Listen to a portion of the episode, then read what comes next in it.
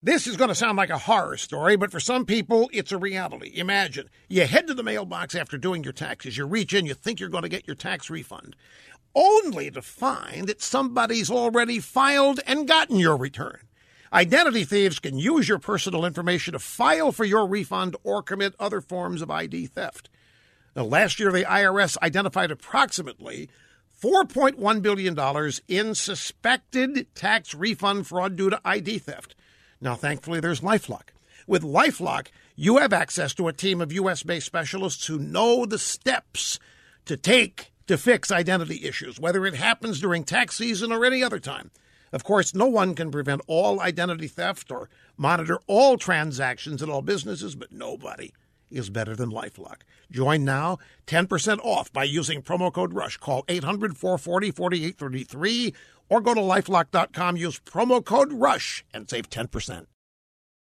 Okay, I am going to tell this story the way an environmentalist wacko would tell it. There are grave concerns about the direction of the EPA under Scott Pruitt, appointed by Donald Trump to take over the agency. As the New York Times says, Pruitt built a career suing the agency he now leads. Pruitt is even filling top positions with like minded conservatives who are climate change deniers. These deniers are going to roll back environmental protections under the pretext that they harm business. The Times says that Pruitt's EPA leadership is fundamentally at odds with career officials, with scientists, and employees who carry out the agency's mission.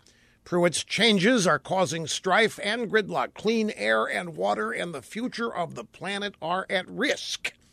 Agency morale is being crushed. The zealous employees and scientists who spent careers creating protections, i.e., regulations, under Obama, will be ordered to undo all of their wonderful work. It is a nightmare. Okay, off with the pink hat. This is from me, Mayor of Realville. Look, this might come as a surprise to you so called journalists at the New York Times and to you wackos who believe their dribble.